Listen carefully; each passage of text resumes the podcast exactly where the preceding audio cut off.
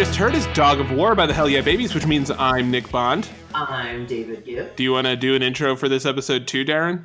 You want to say I'm Darren? And I'm Darren Jackson. we have Darren back this uh, this episode for an essential viewing on the New Day. We had him back for how wrestling, how the New Day explains wrestling. So we wanted to have him discuss because again, an old man who's been around forever. He's seen a lot of these matches all the way back to like 2009. Uh, so we wanted to have him talk about like the larger history of wrestling from a perspective of somebody who's much older, right, Darren? Sorry, the gout just got to me. Um, yeah, no, of course. Um, whatever you need, Nick. Thanks, you're a true friend. Uh, and we wanted to break down uh, the pre New Day versions of each of the characters, then the post New Day versions of our, the, the New Day, the present New Day characters. Um, I wanted to start with what's a relatively obscure match. Um, it's Kofi Kingston uh, versus Drew McIntyre for the Intercontinental Championship on June 4th, of 2010.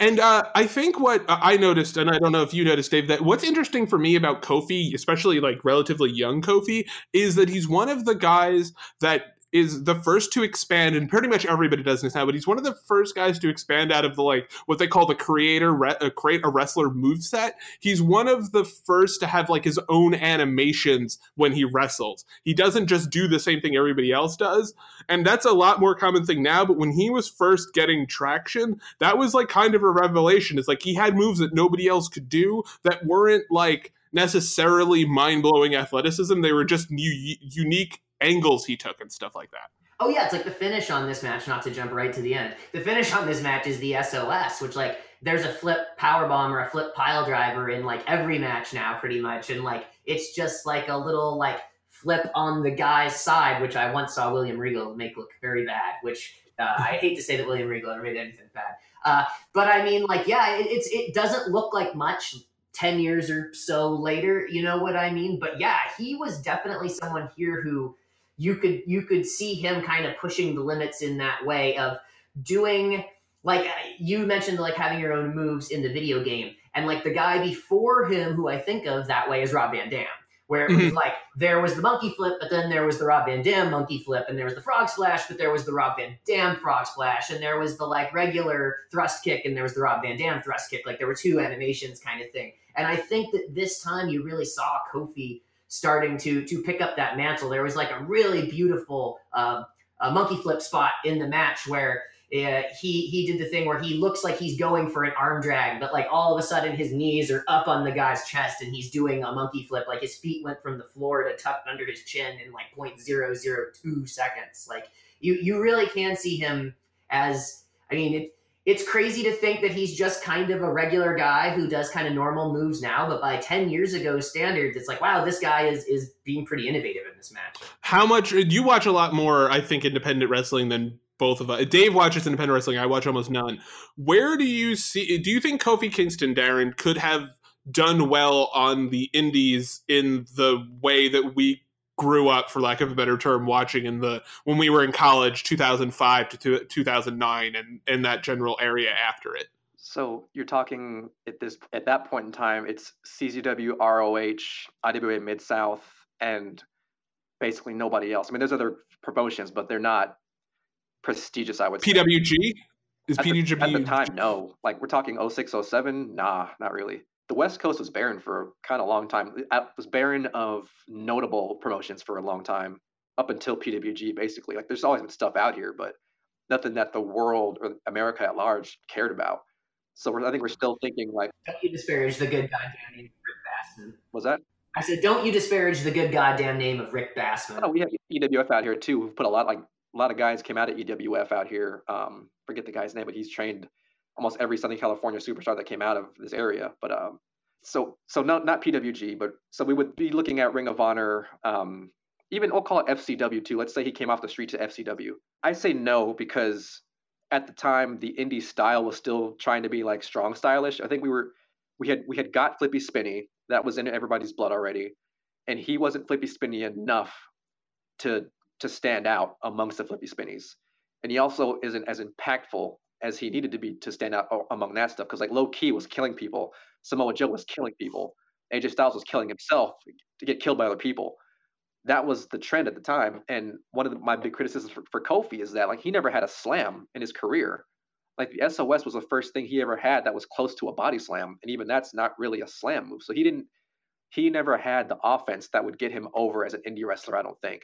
So he'd just be there to get beat up and do trouble in paradise every now and then. So yeah, unless he had the character on the indies that he wasn't allowed to build in WWE. I don't know if Kofi makes it on the indies. So he's a guy that you think could have only succeeded in the specific environment of, or not only, that may be an exaggeration, but was most likely to succeed in an environment like a WWE where his charm and athleticism and his like character work and his psychology and his charisma can all like tell a story and it's not just his athleticism. Yeah, his gimmick. His gimmick is what got him over because he wasn't really doing much else in the ring at the time anyway. I really agree with Darren that like yeah, he he neither had like the flippy spinniness and it's funny that like by the standard of the time, like when you compare him with the kind of like John Laurinaitis era people who had come in that like half decade before, he seems like this like out of control high flyer. But like when I was watching this match, I like really was like, man, this dude wrestles like Ricky Morton or or whoever. Like name your 1980s like white meat baby face. Like seriously, where it's like he has like fire when he is on offense, and he is getting the shit kicked out of him when he's selling. Like in this match, it's like like I said, he's he's not overly athletic or overly flashy. He's just really good at like doing pro wrestling. It connects back to something you and Darren were saying in part one, where like he was one of the first people in the WWE to have a character where it wasn't necessarily about his race. I think it's the same with his in ring style. Like every black baby face, whether especially with Jim Ross as the announcer, you're going to hear a lot about their athleticism.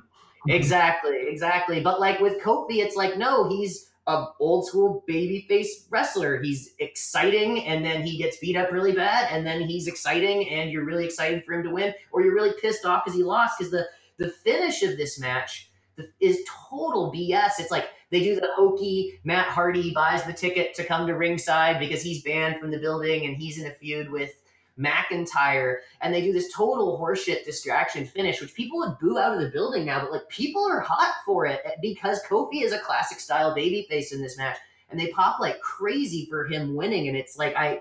It once again it made me think like what a difference a decade makes, not just in terms of the style in the ring, but holy cow, the crowd. Like there were snarky dudes in black t-shirts and ball caps pulled down low in the first couple of rows of this show too, but like the overwhelming response from the crowd was just like normal pro wrestling and he was portraying normal pro wrestling and it, it, was really good. Yeah he definitely the second you said he reminds you of like a ricky morton absolutely. Like watching old nwa that is the thing he most reminded me of. He's just a baby face like he's like a sam houston kind of style performer where he's athletic but it's not his entire gimmick. His entire gimmick is that he's a good professional wrestler yeah, his biggest, most flashy move for a long time was a flying crossbody, which if that's not a 1980s finisher, I don't know what is. Yeah, that's Ricky Steamboat, right? Pure 80s. Yeah. And for the reasons that Dave said, there was this idea that if you were a black reformer, you were athletic, and it was so nice to hear when Matt Striker describes Kofi Kingston, he calls him charismatic and beloved by the WWE universe. I don't have to hear that he's super athletic and you're going to see stuff you've never seen before. I don't think you understand how happy that made me. Like I literally like a wash of relief came over me when he just talked about his personality and I didn't have to hear about how athletic Kofi Kingston is cuz like you look back and you're like oh he's not like we keep saying like he's athletic but he's not like mind-blowing and it's because we're so we were so trained to see black performers as athletes and everybody is everything else that I feel like it like clouded our judgment uh, maybe not clouded our judgment but like it set expectations for Kofi Kingston that he wasn't going to meet but he was a very talented performer. He's like one of the better performers on the show for the last 10 years. Like he's had a really great career. And I think this match is an example why, because he's a really good old school babyface, but he's not like a he the reason he's not a world champion is because or yet is because he's not the spectacular athlete that we kind of want uh, it, for a very long time we wanted a black performer to be. He's like he completely supersedes that, but there's not as much space for that in the larger scheme of wrestling until now. It feels like like he came five ten years too early for him to really get the push past the Randy Orton thing that he deserved. Like I remember you and I, Darren, being very excited about that Randy Orton push, and they just completely fucked it up. Yeah, um, which was a shame. But it, it hindsight being what it is, there wasn't a world where it made sense for like that. That is the strongest singularly Kofi has ever been as a character. That is the most power he's ever had. Oh, by far, by far. And because every I, I haven't come back and checked, but if you look at every title match he's ever won, they've all been surprises. I'm pretty sure. Like outside of New Day, anytime he's won a belt, it's been like a shocking uh, development. Like I, remember, and they're all like ten minutes. None of the matches that for championships are long ever. Like I went through looking for a match for a singles match, and this Drew McIntyre match was basically the best match. It was a good match. Young Drew McIntyre, you can totally see where he's going, but holy shit, uh, new Drew McIntyre is like a like a a revelation. Yeah, he's like a. It's a, like it's the meme where like if you if you don't love me at my this Drew McIntyre, you don't deserve me at today's Drew McIntyre. Can I can I say Nick from my notes that I wrote? Drew's bumps on Kofi's comeback equals eh. he has become such a better all around performer. Drew McIntyre has, and you can see like the evolution of both characters from that match. Of like Kofi eventually becomes just like an evolved version of the same Kofi Kingston character where like Drew McIntyre evolves like a Pikachu, like a Pikachu into a Riku, a Rikachu. Like it's really Raichu, Raichu, Raichu. Is it Raichu? It's not Rikachu. It's Raichu. Are we sure it's not Rikachu? I'm gonna say racist again. Yeah, seriously. Um, wow. Um, I guess it's wow. I don't even. But no, I, I think that it's Black History Month. Nick, what's racist? Nick, does, Nick doesn't care if they're blue, red, yellow, green, moon, sun. He hates them all. How is it? How is? Uh, I don't even want to get. Uh, we're not having this discussion, okay? I in my I have some of my best friends are black, Darren, and one of them is also Japanese. Are some of your best friends Pikachu?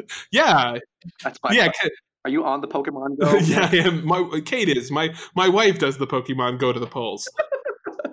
uh, uh, so I yeah, but just for posterity, there was a period of time when Superstars was actually the best wrestling on WWE programming where Drew was turning into the Drew that he is now. And that was right before they released him. And it was a damn shame that it, because he was doing all the things he's doing now, minus a beard and about 20 pounds. And I'm glad that he's now here doing these things, but I was I didn't think he'd ever get there. He was ready like five years ago. And that's crazy. Uh, here's a question I have uh, for both of you. Do you think Kofi would have this version of Kofi would have been better off if he had been released the same way Drew McIntyre was? Or do you think that we only get the New Day with Kofi staying the entire time because of what we talked about in the last episode, which is that it gave him uh, a cachet of trust that he wouldn't have if he just had left and then come back, even if he had made a bunch of money in, say, TNA or something like that. Do you think he would have benefited, or do you think it would have hurt him in a way that did the complete opposite for Drew McIntyre? I think that if it were to happen today, like if if if it was if we had some sort of time machine where all these timelines are melded and he could go away for like a year or two now and come back, I would almost say now would be the better time to do it. Like I'll look at someone who who was recently released, uh, I guess less than a year ago, probably, who I don't think is as talented as Kofi, and that's like Rich Swann. And Rich Swann has gotten tons and tons of opportunity on just everybody with TV TV since he since he left the WWE. So I think if Kofi could go now, like if Kofi was as young as he was 10 years ago now and could leave in now's indie market, it would be great. But for all the reasons Darren said earlier, I don't think he's someone who would have leveled up by going to the indies or even TNA. Like, I mean, Christian, I was like, Christian would be like, I, I think Christian would be the absolute ceiling. And like, even when Christian came back, there was like the three year delay before his big run with Orton. You know what I mean? Yeah, yeah, yeah, totally. How do you, do you feel the same way, Darren? Yeah, I agree with Dave. Kofi leaving now, he's New Japan World Champion in a year. Um, I I could I feel very confidently about that. Kofi leaving back then, I think yeah, if he even gets to be Impact World Champion, and that's if they're if they're struggling for talent that year, then he gets there. Otherwise, I think he flounders overall. And the reason the reason he's where he is now in WWE is not even just the character development, but putting in time. You get veteran powers after a while. And even yeah, that's what I'm saying. You have that like cachet of trust that Yeah. he can just do whatever he wants. and even like even in just in terms of the actual on-screen power levels like once you're there for a certain number of time you get you, you get leverage over younger people uh, that's just part that's yeah it's, it's a veteran power level stuff that it, it scales to all the way back to taker basically but in between then you get a certain level of believability that you're going to win just by being there for a long time Unless and you're Dolph Ziggler. Absolutely- Unless you're Dolph, Dolph Ziggler. But because he hasn't changed his goddamn character in 20 years. But anyway, uh, he has absolutely absorbed all those years to put him in a place that he wouldn't have been if he just left and came back. I don't think. Yeah, Dolph Ziggler's character would have been cool at approximately the time that Dolph Ziggler would have been old enough to be discovering wrestling. I liked it the first time when it was called Mr. Perfect. Um, uh, so uh, speaking, I think of uh, because Kofi is is older. He's closer to your age, um, Darren. Um, are you Ki- Kofi Kingston? I've never seen you. Actually, I have seen you two in the same room at the same time. I take that back. Uh, there's a picture of you, right, doing the Wakanda Forever with the New Day. There is a picture, yes. Yeah, it is maybe the finest picture on the internet. Uh, go Pretty seek it out. What's up? Pretty happy about it. I wanted to talk about uh, uh, the youngest, I believe, Consequences Creed. But when he came in in 2009, what a baby! What a tiny baby person! Like he is uh, a year older than Dave and I. Uh, September 4th, 1986. I looked this up beforehand. So he's a year ahead of us in school. So like this dude was when we were graduating college performing in Destination X and he now has a PhD, so it's not like he just dropped out of school. Like he's uh, Consequences Creed, Austin Watson, however you want to refer to him, is one of the most impressive people in the industry. And I feel like this match, the fact that he's in there, it's him, Jay Lethal, uh, the Motor City Machine Guns, uh, Alex Shelley, and Chris Sabin. Who Alex Shelley is probably my favorite non Arn Anderson wrestler of all time. Um, and Suicide uh, in an Ultimate X match, uh, they have they put on a really great show, and to see Consequences Creed hold his own against those guys and Suicide at this point, I believe, is Christopher Daniels. It's a real showcase for what Consequences Creed would eventually become. Because I don't know if you guys know this, but Consequences Creed slash Xavier Woods has like maybe two moves that between the two of them that they don't do. like consequence creed does a move that xavier woods doesn't do and vice versa. But they basically he basically kept a version of the same move set from this time and it's really interesting to see his body develop but not necessarily his in-ring style and not have it feel stale because he has physically changed so much that his stuff seems more impactful and it makes more sense than when he was originally doing it. It almost feels like watching an, a younger match with uh, consequences creed. You're watching somebody fake it until they make it You know what? He really reminds me, and this is a weird compliment, but I mean it. He always reminds me, especially of the TNA version of him, he reminded me of Kenny Omega, where he was wrestling in a world where the physics were different. He was wrestling in the physics of a Capcom video game from like the late 90s. You know what I mean? Like he he literally moved different, bumped different, things had a different shape when he did them. That was something I, I really noticed about him in TNA and something I really remember. I'll, I'll compare that to like his run in TNA reminds me a lot of like Owen Hart as the Blue Blazer in the 80s when he's like the dark match or opening preliminary dude. Like I, I, I always thought of Creed as being like that, where like you could see that he was had a lot of personality. Oh, so much. could see so much Yeah. personality. Like there's a little shit he does where he like will walking down the thing like talk to fans and actually engage them in a way that you're like, oh my god, you have it. Whatever it is, you have it. Even if you can't wrestle, you're not the best wrestler. You have a connection to the crowd that is very real. That was to me watching the Destination X match and watching a couple of other matches looking for a consequence Creed match. That was his connection to the crowd was really remarkable considering how early it started without him actually saying anything into a microphone. He just is a charis- as charismatic as you can possibly be and not be a movie star basically. Like he is that level of charismatic where it's, it's instantly every all of the attention in the room is drawn to him. And that's why he has an incredibly successful youtube channel and it's why he's the centerpiece in a lot of ways of the new day's presentation to fans is that he is you can see why in these early matches why he's not necessarily and it's part of partially his size he's not like a future world. Because like when you're like have the look and all of the gimmick and all of that stuff that works on the level it works for xavier woods you think oh eventually world champion he's too small. But everything else is there for a real like a real seminal like important talent. And you see it in this match because he like i said he looks good with four legit top of the well, yeah, I guess Christopher Daniels four legit top of the line. I was going to say TJP, not so much, but Christopher Daniels like four. I don't want to say TNA Hall of Famers, but like guys that if I were picking an all TNA team, they would be on the short list. Yeah, and I, I think it's it's it's true that as you're saying, like you you can already see these things in people. It's like when we talked about Arn Anderson.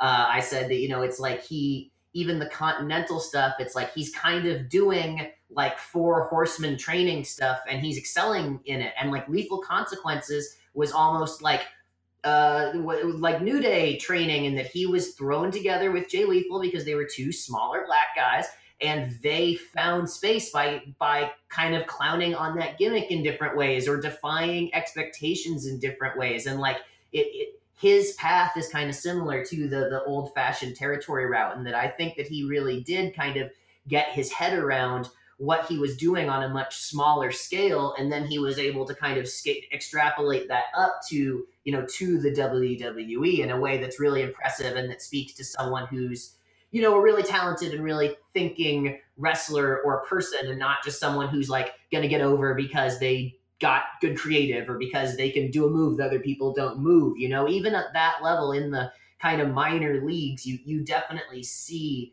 the potential in. Yeah, I think the working, being able to work any gimmick thing is what you definitely get from seeing him as Consequences Creed, because that is a dog shit gimmick. It is one of the least original, least thoughtful. It's not like racist per se. It's not bigoted. It's not ignorant. It's just lazy. like that, was one of the cheapest ring robes I've ever yeah. seen. He wore the American flag one, like from the Rocky movie and it like looked like it came from the freaking party store. there were there were some guys who had some brutal ring gear in, in TNA at that point. He was he was one. Suicide, come online. Is that how the song goes? Um, I think it "Comes Alive." I think, but I don't remember any other words. I would say because I imagine suicide as an emo teen, so like not not to make light of it, but like that's what the character. Yeah, because he was Frankie Kazarian, who was so ashamed that he'd let down TNA in the World X Cup that he he quit in the middle of his contract. But then he could only make one appearance, hurt himself botching the finisher that they hadn't asked him if he could do before they put in a video game.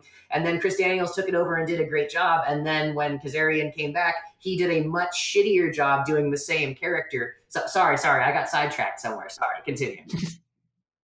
Darren, I don't know how much Consequences Creed you watched, but how do you look at him in terms of did you see Xavier Woods coming out of Consequences Creed or even early Xavier Woods turning into Xavier Woods that we know now, like NXT version of Xavier Woods. And you you mentioned the thing in last episode about uh, this roof isn't my son, but I will raise it. Like was it just stuff like that that like you just knew that this was like gonna be a dude? And and for consequences creed it, i don't know again how much you saw but like for consequences creed was that something you saw something in him? Because you're a big like i've been on this person since day one. How quickly did you get on xavier woods corner? I only had like cursory knowledge of consequences creed because i thought the gimmick was just kind of cute that oh uh, maybe his last name is creed. Maybe he's apollo creed's son. They had the boxing gimmick. It's I didn't think too much about it. Um, I don't think I even saw many if any of his matches either. I just I I would only keep myself aware of who was wrestling in TNA just to see what was happening without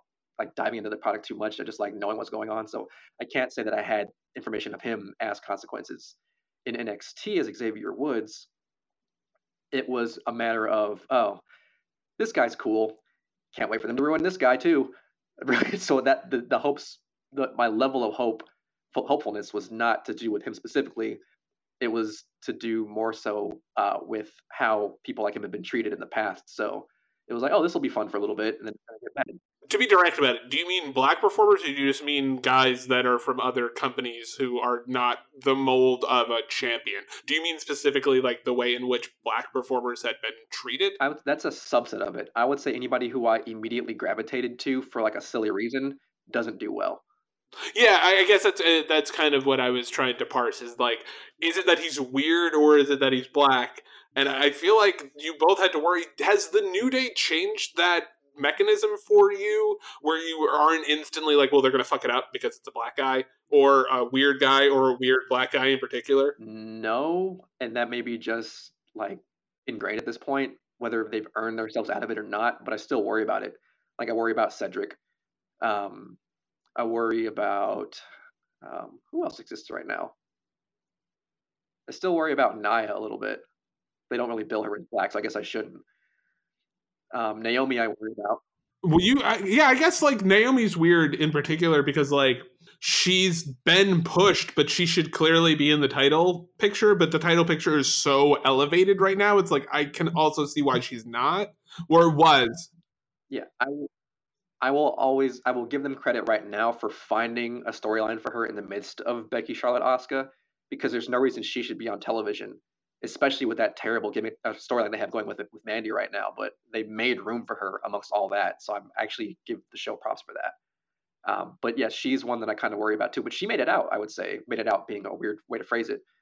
Um, but she they gave her space and she ran with it. I think, um, and now I think she's pretty locked into the division if not a, she's not a cornerstone, but I think she's at least um, not institutional either. But she's they're not going to forget about her ever. I don't believe they'll always find. Oh no, they, she, I think she's over in a way that they would feel as though they were doing her a disservice if they didn't give her a storyline. Like she is over in a way that you have to put her on TV, but she's not necessarily over in a way where she has to be in the main storyline. But it's just like, no, I will watch. My wife will pay attention slightly more a match because Naomi's in it in a way that I might not with Carmella. I like Carmella, but I, I think Naomi's just like a step above even a Carmella as a former champion that I am actually compelled to watch. Right. And I'm going to backtrack a little bit too because I'm not worried about Ember in the same way as I would be worried about Naomi or uh, Cedric. Um, Ember, I'm worried about because she doesn't know who she is yet, not because they think she's black. I'm so glad to hear someone say that. Thank you so much. The character is such a problem. Sorry, no, it's a thing. I, I, I so like get it with her on a certain level, but no, I couldn't agree more. Not a character. Neither is Sasha really. Um, she's getting better, but neither one of them really have. They're both reactionary characters. At least whatever somebody else is doing, they're just bouncing back after them. Yeah, exactly. Just, exactly. Just say "sweetheart" to Sasha one time and watch the feedback loop get going. what line, bitch? Um, so, uh, so I think I think the jury's out on Young Consequences Creed. The if the jury was out on Big E, you can go fuck yourself. Young Big E was like young LeBron or young Mike Trout or young Wayne Gretzky. You're just like, no, this guy should be champion. He's built like a champion. Maybe not with Wayne Gretzky, but he's built like a champion. He looks like a champion. He works like a champion. He has a character of a champion. He has the support of a champion. It boggles my mind. And and Darren knows very specifically how crazy it is to me that he's not a world champion at this point, right, Darren? Like this is something I've been pushing for a very long time. Like Big E is world championship material, like almost definitionally. Like he is one of the people I would put if you're building a new world champion. This is the guy you want to build. Yeah, Big E is your Shelton Benjamin, hundred uh, percent. And yeah. I, the I uh, the, the one I've talked to people about Big E over the years because I always talked about how much you how much heat you put on him and believe it or not, his finisher is what turned a lot of people off. People I understand that ending at all, and I think if anything was going to hinder him in terms of the audience, it was that potentially. And he also didn't really get the character work that he maybe could have used in NXT. Um, and I think that's important with Biggie is that what's weird is he started doing like a preacher gimmick before New Day happened, and I think we were all like big Biggie watchers. We're all like, is something happening here? what it is isn't exactly clear, but there, there's something happening here. And it was really exciting for me to see him get involved in a New Day. I think I wrote about him specifically. There's a, you mentioned the claps. There is a specific moment in a match on Raw where Big E starts clapping and the rest of the crowd starts, and the crowd starts clapping, and he like realizes the power he has in his hands and then gets the crowd to like follow him, I guess. Like it's really he has that kind of super super superstar charisma that is so rare.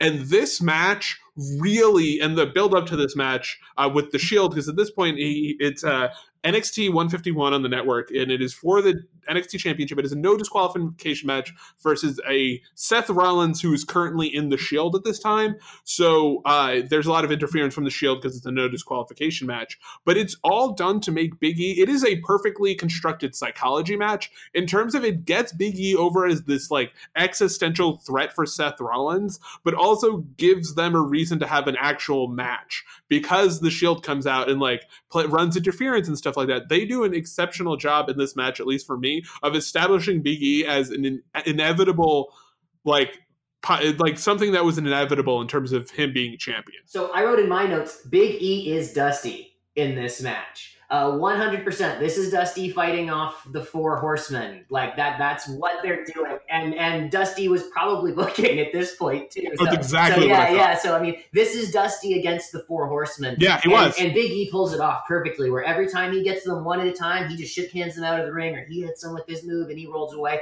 And then like when it's two of them, he can hold them off for a second. You know what I mean? But then it's like so so well done. But at the same time, he's got the thing that we were talking about in the early Arn Anderson matches, where like he's huge, but he's so light on his feet in a way that like Dusty Rhodes wasn't, in spite of being a better athlete than he should have been. You know what I'm? But but like he's he's a really special talent yeah. physically like really incredible. It's like watching ba- it's like i know they say it's not ballet and this is the third episode out of the last four i've brought up ballet. He really looks like a ballet dancer when he does stuff because he has the footwork of like an offensive lineman for obvious reasons. Like he clearly was an athlete and he fights like an athlete and he works like an athlete he stands like an athlete. That's something we you and i have talked about a bunch. He looks like a guy in a fight and that's such a hard thing to do. He just looks the part so much. And this match, it's not mind blowing, but it is such a good job. It does such a good job of getting Big E over in the way he needs to because he's such a special talent. Like, I don't want to say they squandered him because obviously he's a five time world t- tag team champion. He's an intercontinental champion. There's his entire career ahead of him. But if you look at the potential of something like this match, which is again like a short match, it's like the last 10 minutes of an NXT it's it's really like he is out of the three of these performers clearly for me the one that has the brightest future at the time that we're looking at him like I think Consequences Creed has a bright future because he's a talented, charismatic guy. Kofi Kingston has a bright future because he's a talented, charismatic, smart guy. Same thing with Consequences Creed. Biggie has all of that and is a physical marvel in a way that the others aren't necessarily. They're athletically talented, but like you are in some next level shit with a guy like Big E. Yeah, you know what? I put Dusty's name in my notes. The other person whose name I put in my notes when I watched this match was Road Warrior Hawk. He's got that. Yeah. Oh my God. He's yeah. got that like uh, Bruce Mitchell, of the Pro Wrestling Torch, always refers to it as like body charisma. When a guy looks unique, looks really different, and there's literally just something special about the way they move in the ring because their body is different, like Hawk or like Ultimate Warrior. He just has that in spades in this match. Like it's like he he shouldn't exist. He's too big to be that agile, and he's too. You know what I mean? Like he's he, you can't take your eyes off of him moving around because there's something unique about him, and that's that's like the definition of it factor. Yeah, and what I think is great is JR actually calls this match. He treats him like he's Dr. Death Steve Williams. He doesn't treat him like he's Shelton Benjamin. He like actually just talks about like he's a physical marvel, but he's also just got the grit and the deter- like he is sold as a Dusty Rhodes level here conquering hero. It like the fa- again the fact that Big E didn't become a world champion within 3 or 4 years, like 3 years of this is in fucking infuriating. Like as a wrestling fan, this to me, Biggie not being a world multiple time world champion is the biggest non-consequential failure that the WWE has had since Biggie came in. Like he is that level of talent for me. And and Darren knows how much I love, right? Darren, uh, we just talked about it. Like Biggie is one of my favorite wrestlers of all time. And this match for me is like, how did you not make him into the guy that feuds with Seth Rollins for the next five years? Yeah, and I didn't see as much as you did early on. Like I, I knew he was special, but I was not on the bed. I was not printing Big E T-shirts um, to the degree that you were. Uh, but I saw that he was important, and it was like disappointing to say the least what they ended up doing with him, turning him into Virgil, so to speak. And whose fault was that? Dolph Ziggler.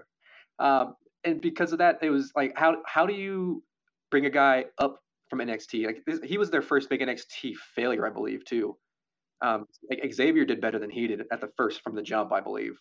Um, even though they both ended up waning, but yeah, he to bring him up after being the champion of one of your brands and not let him wrestle ever or hardly ever is fucking ridiculous.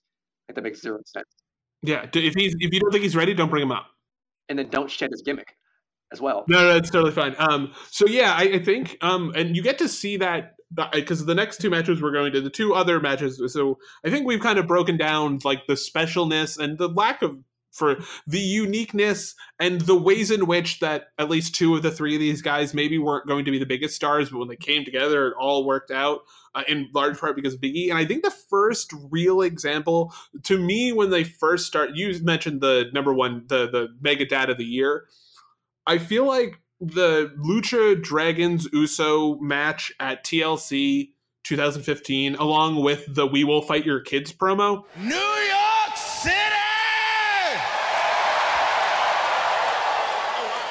Well, in this very building this past summer, we became the WWE World Tag Team Champions! That's right. And as a matter of fact, this is the very building where our trombone made its debut. Right here. Yep. She's yep, beautiful. Yep. yep. Hey, uh, uh, do you guys remember the time that we came out and we sang a few songs? Oh. Uh huh. Well, look who's brought their pitch pipe. Oh. It's, it's defective. It's defective. It's okay. It's okay. Hey, what do you guys say? We do it for old time's sake. You guys want to hear a New Day exclusive song right here in New York? What? What's that? What's that, Francesca? What? Oh, oh, you're right. You're right.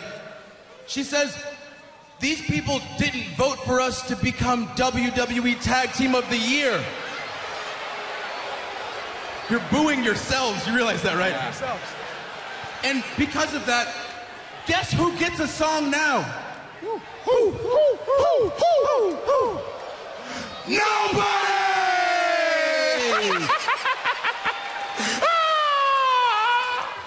Why don't you have the Usos come out here and sing you a little song?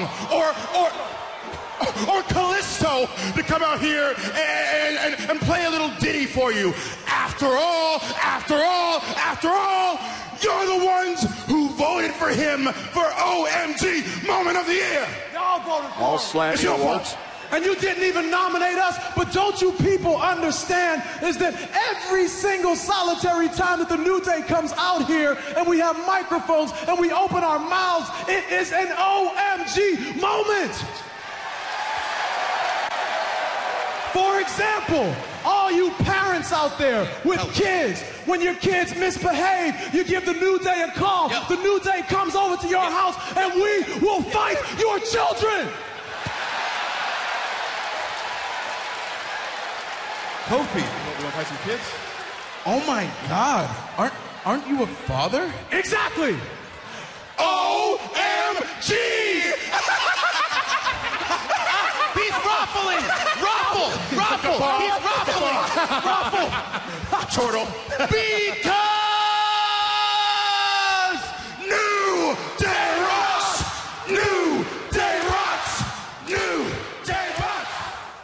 yeah, like you hear that promo, um, and you kind of understand that they're actually funny. Like and you talked about this last episode, Darren, that idea of being inside on something, they were really good at chemistry wise that they you felt like you were hanging out with a group of cool people who wanted at this time didn't want you to hang out but like were cool and you wanted to be cool with them and i feel like in the the, the tlc match that they had which the famous spot from this is the Salida del Sol uh, that Kalisto puts on one of the Usos again. I don't know which one it was. I don't think they knew which one it was. Um, they uh, that match was like the first match I remember seeing where it was like, oh, these guys are legit in the ring too, and that was a big step for me with the New Day. Like I love them character wise, but the fact that they could put on a match like this and it was Biggie and Kofi Kingston was like a big deal for me as a wrestling fan. It meant that they could actually like play at that level. Did you feel the same way for this match, Darren? Not this match specifically, but I will say that for I think up until around they until they were in the midst of closing in on the record, they didn't have many good matches. Like they weren't really fun to watch wrestle. Like they were fun to watch on television as television characters. Like that's where I got most of my entertainment from them. And I I, I did not go to New Day for wrestling matches. So mm-hmm. that was an example of them stepping out of what I had in my mind of them to that point in time. I was there. I was there for segments, basically. The that expanded your idea of what was capable for them as performers on the show in like a in a larger sense. Especially for me, it was like, oh, okay, now they can be world champions for a really long time, and they can be not necessarily the main event of shows, but they can be an important part of the television show that they're on. And actually, and this is the most important thing: get real time early in the show, which is what really set them going forward. Is they would get like a full segment in the beginning of the show and then usually a segment later in the show. That's not something you get unless you're a main event team or in the most case for the most part that doesn't exist. It's a main event character. Like they were treated this is where they start to build the momentum where they're eventually main event characters who are involved in major storylines. Right. And just to backtrack onto the i will fight your kids promo too i think they did that segment shortly after mega dad of the year which makes it even funnier. And in term that was when they started to actually interact with the audience too at that point because when Xavier got it first, um, when they started to turn for real to, uh, to being a heel team, when they were getting booed, and Xavier, after they got through cheating to win a match, would be screaming at the crowd, "Why are you booing us? Why? Why?" He was just confused, and that was incredibly endearing. And yeah, that just the level of awareness of who they are and what they're doing has been there from the start once they got the chance to run with it. Yeah, I was just gonna say that I think what's really special about the "We Will Fight Your Kids" promo is it's like really energetic and memorable. But I think the real craft in it is that it's still a really good heel promo, which is what it is. Because the, the premise that they come out with is that they didn't win any of the Slammies. They were nominated for like OMG moment and Best Tag Team, and they didn't win either one of them. Usos won Best Tag, and I don't remember who won a Best OMG moment, but they, as if that's like a thing that would be memorable. Uh, but uh, but but they come out and they're like ragging on the crowd for like, why didn't you vote for us? for these things so it, but it's a really fascinating heel promo in that they say like just wait we're going to win you over and by the end of the promo when kofi's saying you know i'll fight your kids it's like they have won you over it's it's really it's really masterful kind of subtle heel work and that it's like, yeah, they're pissed off and they've got a chip on their shoulders and they want to kind of draw attention to themselves in a way that's like a little self-aggrandizing, but it's like such a fun ride that by the end of it you're like yeah these guys are kind of awesome. And uh, another thing that uh, darren made me realize is that the ending of the tlc match between them and the lucha dragons um, is it, and the usos is xavier woods throwing a trombone at Kalisto, but not, and this is the important part, not climbing up the ladder to get to the title. He lets Kofi win, but he goes, he's on commentary the entire match, and he goes, "Oh, it's no disqualification match. I'm going to stop this." And he gets off the the headphones and runs up, grabs the Francesca one, and just spear. I mean, like darts Kalisto right in the back, and Kalisto just drops. And this is again, Kalisto had actually won the OMG moment with the Salida, this uh, Salida del Sol in this match, so he was like completely fucked up to begin with. So like that was just literally like stabbing Kalisto in the back, but it got over. Like people were happy that the New Day won because they were able to tell a story that like they were actually mischievous and like wily in a way that it's often just it's a it's a tell don't show thing they showed the ways in which they were clever without being like haha aren't we so clever? Ultimately it's the pro wrestling thing or it's the storytelling thing. They were on a real journey. So like even if they're heels if they're on a real journey that's easy to follow and it seems like it has stakes for them and they're putting their hardest into it it's like that's what makes you the star of the show and that's what makes people love you. Just to show how much faith how much goodwill they, they incurred from the company at that point in time a few weeks after that they got to interrupt the rock on Monday Night Raw. No, that's why I was trying to think. There was a. I was trying to like piece together. There's another big thing where it really felt like, oh, oh shit, like this is real, and it's that. It's them interrupting the Rock, like that. Well, yeah, I think that TLC match too. That's when they they came out doing the um, uh, the New York song, a New York version of the song, I believe. That was SummerSlam. Yeah, yeah, they did SummerSlam. They came out for SummerSlam, and then they said we're uh, for the. I think they offered to sing, and they said fuck no, fuck you, because they're the best. Uh, like Dave said, they're really great at that kind of heel promo where the and it kind of made me miss them being heels of actually cutting a funny promo that's funny because it's funny, not funny because it's funny at the expense of someone else, which is basically weirdly what baby faces do in the WWE. They aren't allowed to be actually just funny motherfuckers. And I feel like what you see in and you see that transition uh, at least people at that point weren't allowed to be because what i think you see this is two years later we're going to skip ahead to the rap battle that them and the usos have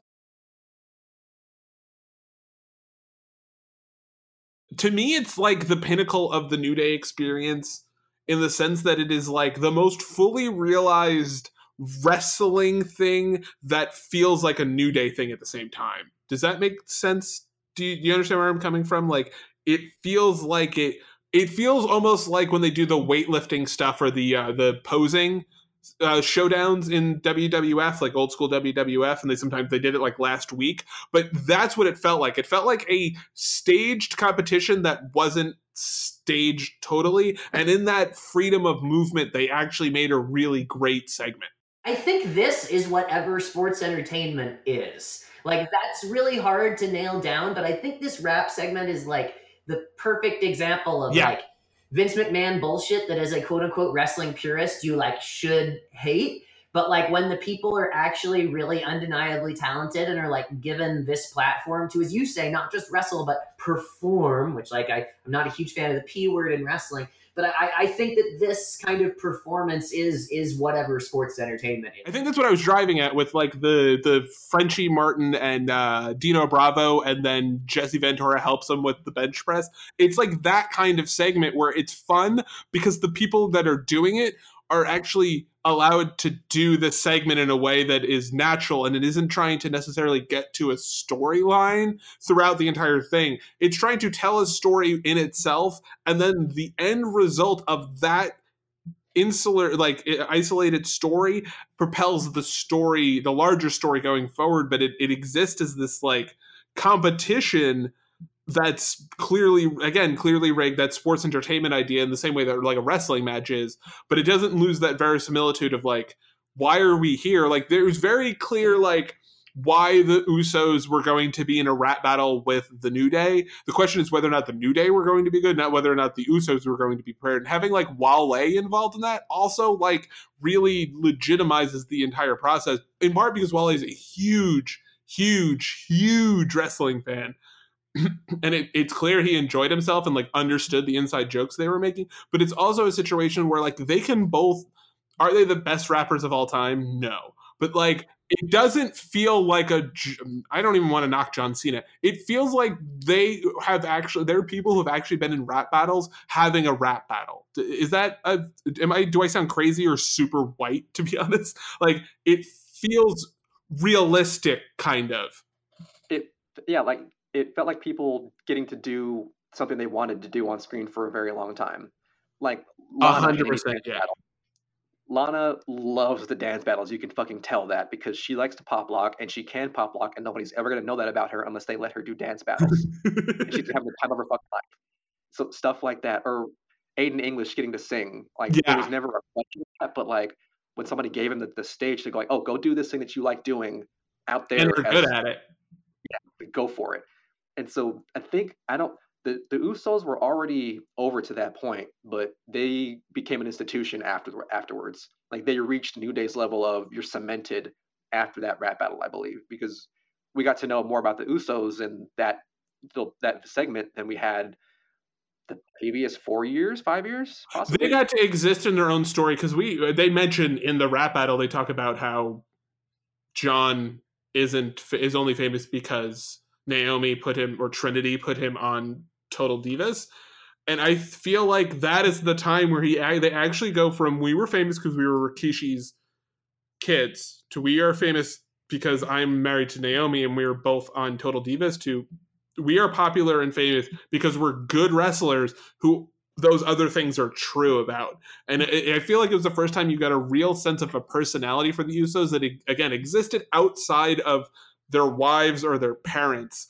And it really felt like it was the first, it it almost felt like they went on, on a TV show when you have a background character you want to give a push to. Venture Brothers does this a lot. You kind of give them like a full story where they get to flesh out everything. And that's what this felt like. And the New Day being able to keep up with the flow of the Usos when they did it right is much better than the New Day, but like the New Day's lyrics are actually like clever and like in their own way.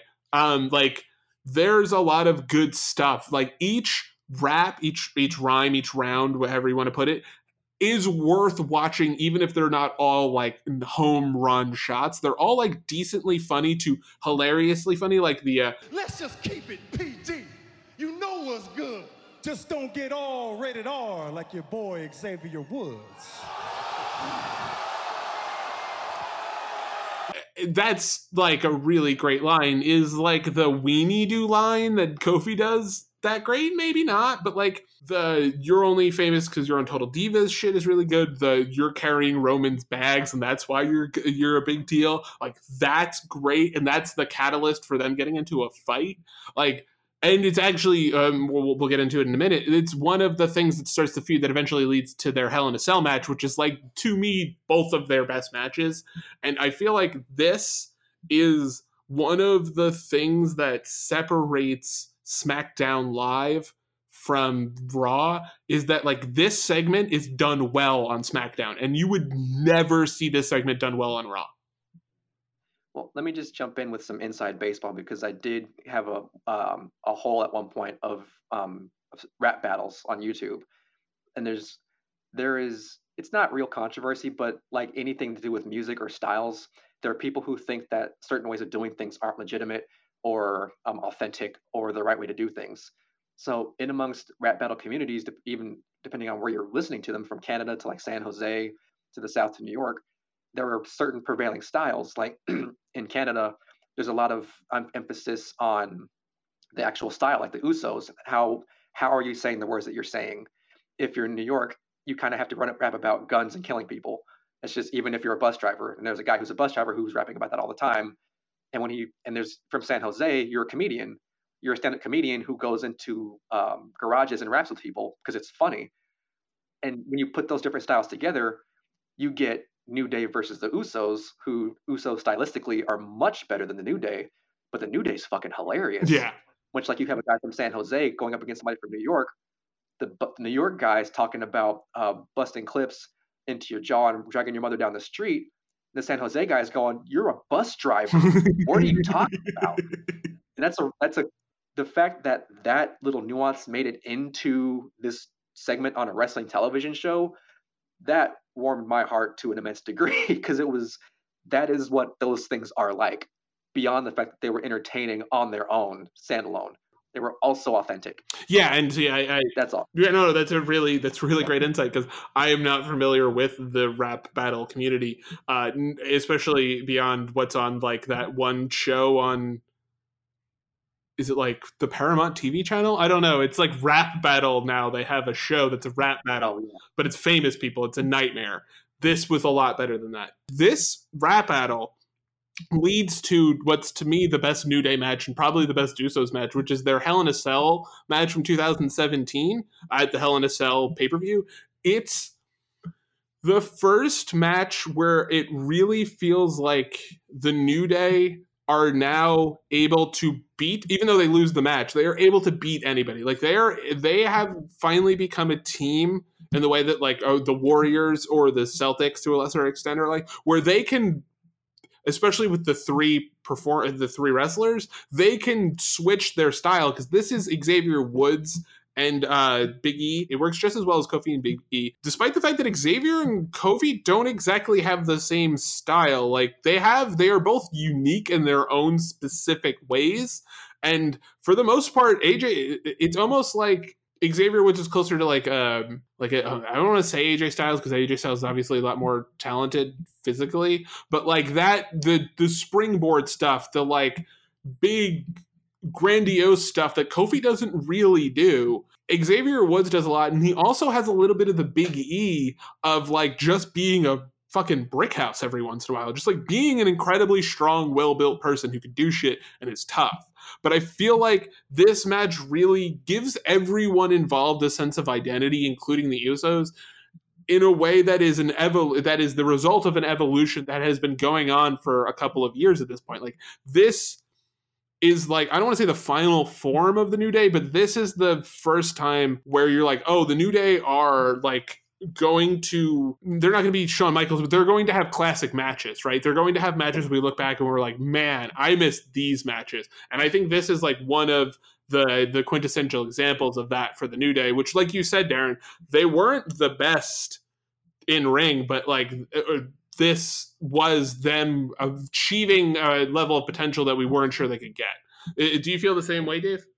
Yeah, definitely. I mean, I think that uh, you know, as you were as you were kind of uh, framing that up, the name that popped into my head again, I keep comparing these people to single stars, is is John Cena. Like, I think they had the really similar path to John Cena, where getting over character wise happened long before kind of discovering how to have a great match as that character. But I think in the cases of both acts, th- those things ultimately did come together, and I think that even if New Day matches aren't necessarily like super innovative or aren't the wildest car crash or aren't the most psychologically tight wrestling there's still something that you like look forward to and you know what to expect. Like you know how those characters wrestle now. And like that's like the most important moment when you get over like when the character's over and then that that character is translating to what you're portraying in the ring. And i think that that's something kind of starting maybe with the rap battle where they were officially kind of more just fully flared in that respect and having a whole oeuvre Yeah, there. It's almost like you. There's a specific television. There's a television show. There's a specific episode that like,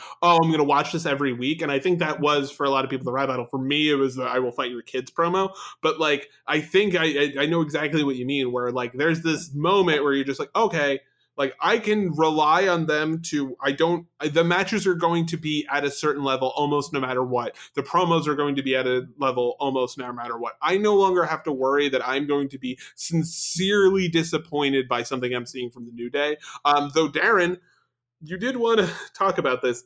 Are you worried that there's a level of diminishing returns for the New Day? I feel like if there was ever a point in this whole run where I thought they were wearing a bit thin, it's uh, the Rumble. Because the Rumble is Mhm. where we got the New Day shilling for Golden Crisp and then buffooning their way through the Rumble. And that was, I told Nick before in a different conversation, that was the first time I actively rooted against the New Day. Because the shit, and this is as much the writer's fault, I guess, as it is New Day's fault, whoever came up with the idea, but don't insult your fans. Like, if you're lying on your back with your feet in the air, you're out of the Rumble. Don't try to make us believe that you literally have to have nothing but the soles of your feet on the ground to still be in. And for that to be the extent of New Day's importance to the Royal, Royal Rumble match and not be in any way a contender or potential winner, because I had Biggie picked for Final Four, not to win the thing, but just to be in the Final Four, which is a big deal. See Andrade, him being in that spot means something. And after Kofi and Xavier got that stuff going, I was like, all right, this is this is touchy territory to say the least, and I'm a little concerned about what they're to have going forward now. Um, well, because I think part of what's scary about it is they were so not contenders. They were literally just a joke segment of the match, and it's like, does that mean that they does that mean they just don't care about singles competition as much, or is does that mean something for the tag team division and them? Is that, is that essentially what you're saying? I didn't consider the singles aspect of it, and maybe that's what it is. Like Rumble, Money in the Bank, it's not really for them. They're gonna keep uh, making their impact and making their money in the segments and tag team scene. So maybe that's what it is. Maybe they've they're gonna uh, not push push themselves or try to expand too much into that singles realm because they don't have to or they don't have any desire to because maybe there's no light at the end of the tunnel for them in those places. So from from that perspective, I maybe hate it a little bit less. Like if if if they're if they are cool being the cornerstone that they are, um, there's no animosity here. But to the extent that they ever want to be more than what they are, shit like that's not going to help at all. And, and, what did you think of it, Dave? Because you like the New Day, but I don't think you're a New Day fan on the level of Darren and I. Like, were you worried, or was it just kind of like that kind of sucked that I was disappointed? Yeah, I just kind of thought it was weak. Um, I I am a fan of the New Day, and I was like maybe a little later to the party. I've kind of run hot and cold on them at, at various points in their run. There have been times where, like you were talking earlier, when they were like three segments on Raw, I was like, man, I think this is a little much of a good thing. You know what I mean? But watching that Royal Rumble, I think that I don't want to say that the gimmick has run its course, but I think I do agree with Darren where like I think that was the kind of rumble that that, that was one of those moments where you see that like that a gimmick has hit a ceiling. And like that felt like there was a, a clear ceiling. And I agree, like the Kofi Kingston spot seemed like number one, like the least creative or complex or intricate one to date. And number two, uh, you, I couldn't agree more. It happens in the middle of the football playoffs where everybody knows that falling to your back is more important than one or two feet. You know what I mean? Like, so I, I thought that, yeah, I, I do have to agree with Darren. I thought that their their their positioning felt like kind of mid cardy for life in a way that left a bad taste in my mouth. But I also don't watch uh, Raw week to week or even SmackDown uh, anymore, really every single week. So I don't know what the follow up was, but just based on someone who dips in and watches the pay- watches the pay per views, I was kind of like, huh, that was pretty flat. This is, I agree, the first time where it felt like, oh, they're probably not going to do a gimmick where they get a title and use the freebird rule. Like I get the feeling that essentially what you just said, they are now in a collective sense meaning in that if they're not going to do uh, again what we talked about i think last episode the roman reigns where big e's roman reigns and he gets to keep like the gimmick and the song and stuff like that. But if they are going to move forward they have essentially given up on singles comp meaningful singles competition. I think like, eh, Darren said, if that's the case, if that's what they're going for, I think that the Royal Rumble works year to year. But they have to come out almost and say, like, we are focused on being the best tag team of unequivocally the best tag team of all time. Where there's no doubt we want to be the number one tag team when people think of tag team wrestling in the WWF, and they want to, we want them to think of us, and therefore we're not going to kill ourselves in the Royal Rumble. But like outside of that, I do think it's a dangerous precedent of like, oh great, it's another like episode of this. Oh yeah, I just wanted to say uh, that I I don't think they necessarily need to turn heel uh, because I don't think they need to turn their back on the crowd and their fans because they've done such a good job building a base. But I think they need to get really nasty if they're going to keep leveling up. I think that they need to get in either a very personal non-title feud where things really escalate and get violent, or I think that they need to go out after the champions in a really aggressive, like we're coming for you kind of way. I think that I agree that it's kind of like you need to do the big statement angle, or I think that I think they're going to fizzle. I think that's what happened at the Hell in the Cell 2017 match. They could not be as aggressive as the Usos, and I think ultimately that's been the story of the last year and a half is they can't really keep up with the Usos anymore, who or the bar, and they have to reevaluate their approach. And I I'd like to think that this the the New Day's performance at the Royal Rumble, if doesn't lead to that, it is something where they kind of have said to the New Day, we're not going to give you a singles push, so don't even bother. As, and what they'll do is focus on the tag team division and really start doing the things that you're talking about. One would hope, but you don't know for sure with any of this stuff. It would take somebody picking on Xavier for them to do something else. Yes. Um, and then it would take Biggie and Xavier just um, what's the what's Rocky's trainer's name? Adrian? no, that's, no, I'm just Huh? kidding. Mickey. Mickey. I was I was making the common mistake of saying Adrian, which is the person who's never actually seen the movie but is claiming they have. But it, would take Big E and Kofi taking that role for Xavier um, and just championing him as a singles competitor in that feud, having his back, moral support, not interfering the whole way through, letting and giving him counseling in the back because shit got so heavy. And it could start with like a Joe feud to, to get to that level because Joe was great at pulling people into that personal space. And it, it it would yeah it couldn't be the Freebird rule. It'd have to be some one of them, E or Xavier, like more like most likely Xavier, getting pushed into that realm while the others sort of watch from afar. Um, and the only thing, only thing Xavier needs to even get into that space is to start doing power moves because we know he's strong. He needs to be the hybrid between E and Kofi. So he needs like a deadlift German or a deadlift fish um, Northern Light suplex or to or just go to 205 and just start murdering people. let's not let's not say people should go to two. let's just let's not say that. So, Darren, uh, now that we've solved racism, uh, in wrestling at least, what if you could re- recommend one match or one series of matches or one storyline with the New Day to get to that like next level, or but just a better understanding of New Day? Do you have one in particular that you would pick? Well, this is not really a recommendation because it's not positive, and of course, our thing is positivity. But if you want to know what WWE thinks the New Day's ceiling is, then watch their match against the Shield. Um, the Shield, arguably at the peak of their powers. So New Day, even being in the same ring as a as competition, is saying something. But spoiler alert: New Day doesn't go over when they could potentially could have, and that would have put them in rarefied air with the ability to move on beyond where they are now. Them losing means they are not going to do that ever.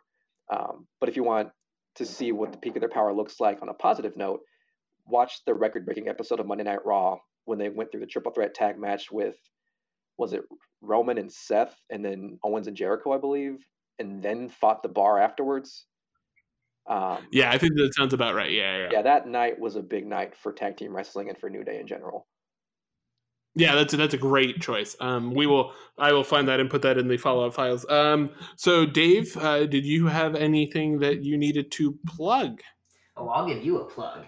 Uh, people should follow me on Twitter at Dave Writes Junk. They should, of course, follow the show as well to get all of our information uh, expertly disseminated at HWETW Pod. And they should also, as always, give us their fucking money over on Patreon at patreon.com slash HWETW. Lots of really exciting stuff coming up. Make sure you're following that uh, branded Twitter feed so that you hear all about it.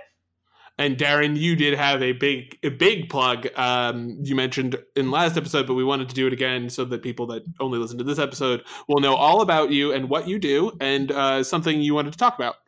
Uh, yes, um, I am an employee of WWE Studios, and one of the biggest movies that we've ever made is coming out this month, February 14th in select theaters and February 22nd nationwide. Fighting with My Family, the life story of Paige and her rise from Norwich, England, into the WWE.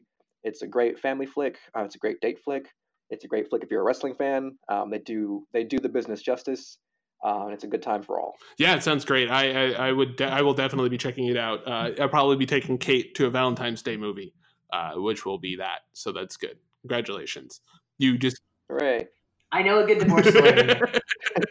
uh, so yeah, um, and you can check me out at the Nixer. That's T H E N one C K S T E R. You can check us out at, as Dave said, uh, HWETW Pod. Uh, you can also rate, review, and subscribe to us on iTunes, Stitcher, Spotify, and the Google Play Store. And you can check us out for the time being, though we will be announcing when we move over at uh, How Wrestling Explains that Podbean.com. So if you any place you want to check us out, uh, you, th- those places would be the places to go. I said places 17 times. Um, did you guys have anything else you wanted to add before we go?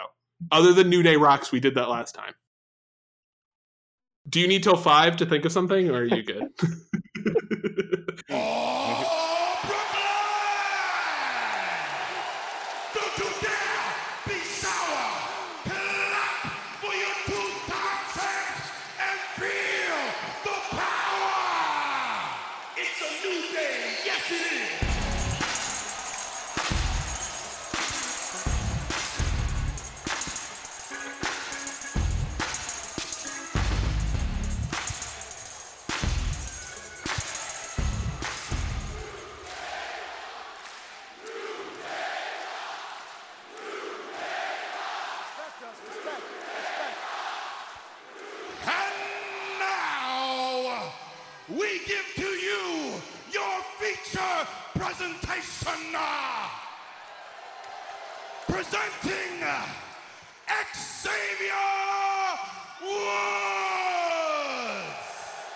Feature presentation.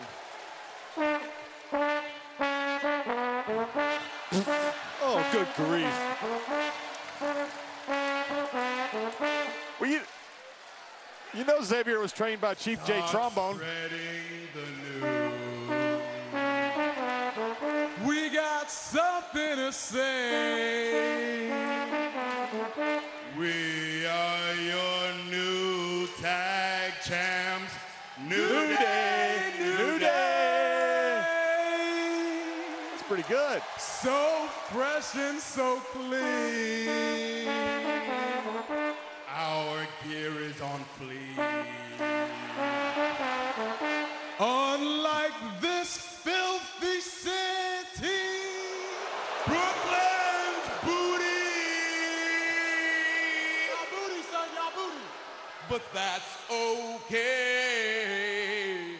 Champs are here to stay. To stay. New day.